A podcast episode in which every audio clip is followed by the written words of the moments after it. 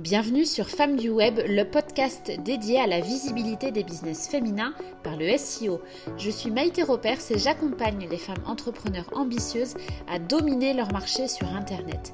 Dans ce podcast, nous parlerons de référencement naturel, de SEO, de communication digitale et de tout ce dont tu as besoin pour dominer ton marché et être LA référence incontournable mais pas seulement. J'y aborde également les success stories de business féminin du web, des plus visibles aux plus confidentiels, des interviews et des regards sur la puissance féminine. Je partage avec toi ma vision à part du web marketing ainsi que des échanges inspirants que ces femmes du web hors normes ont à te dévoiler. Bonjour et bienvenue dans ce nouvel épisode du podcast Femmes du Web. Aujourd'hui, on va aborder un sujet qui pour moi est très très complémentaire avec le référencement naturel. Il s'agit de la rédaction web. Alors, qu'est-ce que c'est la rédaction web? Comment est-ce qu'on peut déjà avoir les bonnes bases, les bonnes pratiques pour le combiner avec un SEO du tonnerre, c'est exactement ce dont je vais te parler aujourd'hui. Avant toute chose, je t'invite bien sûr à t'abonner au podcast sur la plateforme depuis laquelle tu écoutes et à laisser une note puisque cela permettra à Femmes du Web de gagner en visibilité et donc de toucher de plus en plus de femmes entrepreneurs pour les accompagner dans leur succès sur le web. Alors la rédaction web, qu'est-ce que c'est et à quoi ça sert? La rédaction web, finalement, c'est l'art de rédiger pour Internet. En fait, ça s'apprend. Tu sais, peut-être que tu as des facilités, toi, à rédiger, que tu aimes écrire des mails, que tu aimes rédiger des documents, et donc ça, c'est déjà une très bonne chose. Mais on ne rédige pas de la même manière sur le web que sur euh, un document Word, par exemple.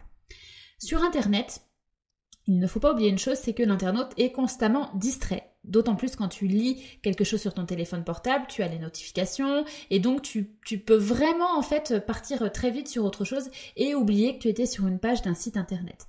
Donc comment faire quand toi tu as ton site internet et que tu veux vraiment que l'internaute reste accroché, reste happé, reste irrésistiblement attiré par ton contenu? Eh bien tu le fais à travers des bonnes pratiques en rédaction web. Quelles sont ces bonnes pratiques? Moi, je vais te donner trois axes principaux.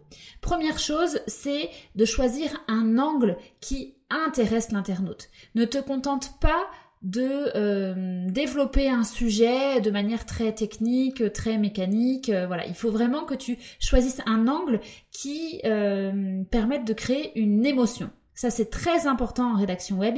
Il faut que tu puisses susciter des émotions. Je te rappelle un principe aussi en rédaction. Un internaute, quand il arrive sur une page, il va automatiquement, et tu le fais toi aussi, scanner le contenu. Donc, il va regarder en globalité le contenu et il ne va pas lire tous les mots de ton texte. Alors je sais, ça peut être un peu frustrant et, un peu agaçant quand toi tu rédiges et que tu y mets tout ton cœur, mais pense à ça quand tu rédiges. Il faut que tu aies un angle qui soit intéressant parce que l'internaute sinon ne prendra pas le temps de tout lire. Deuxième chose, puisqu'on est sur cette phase euh, de, scannage de l'internaute, eh bien en rédaction web, il est intéressant de prendre grand soin à tes sous-titres. C'est aussi ce que j'appelle le balisage HTML. Donc là, on est plus sur du code technique pour le référencement naturel, mais grosso modo, c'est la manière dont tu vas structurer ton texte et il faut qu'il y ait une cohérence entre sous-titres, il faut que l'internaute comprenne. Si par exemple tu annonces 5 astuces pour rédiger efficacement pour le web, eh bien il faut que tu euh, numérotes tes astuces. Donc tu vas avoir un sous-titre qui sera comment bien rédiger pour le web, un autre sous-titre qui sera astuce 1, rédiger blablabla, astuce 2, etc. Donc il faut vraiment que tu aies une cohérence et une structure qui aide l'internaute à comprendre et qui soulage l'internaute.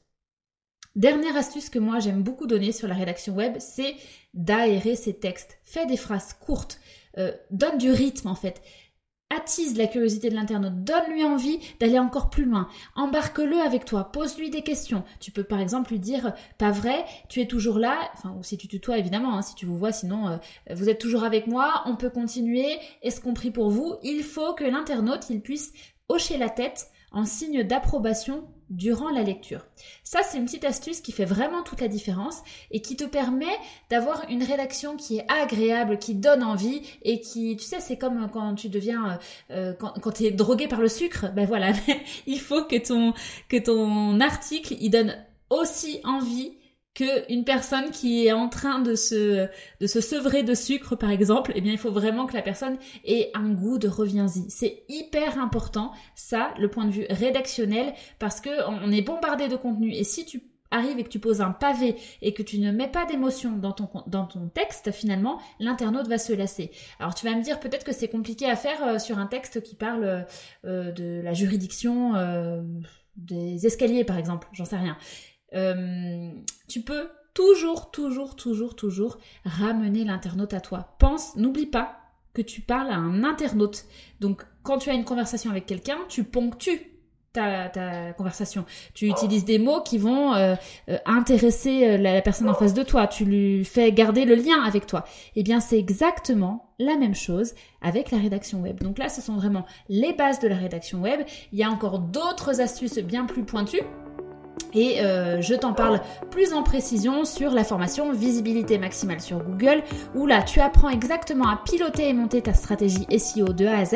Et en plus, euh, il y a des astuces, des checklists pour rédiger efficacement et de manière fluide pour l'internaute et pour Google. J'espère que cet épisode t'a plu. Surtout, n'oublie pas d'aller checker sur mon site maite-consulting.com slash ressources au pluriel. Tu vas découvrir les ateliers du moment SEO qui sont offerts et puis ça te permet aussi d'aller découvrir encore plein d'astuces qui sont présentes dans la section blog et si tu veux aller plus loin, évidemment, tu me contactes par mail ou en message privé sur Instagram. Je te dis à très vite pour le prochain épisode.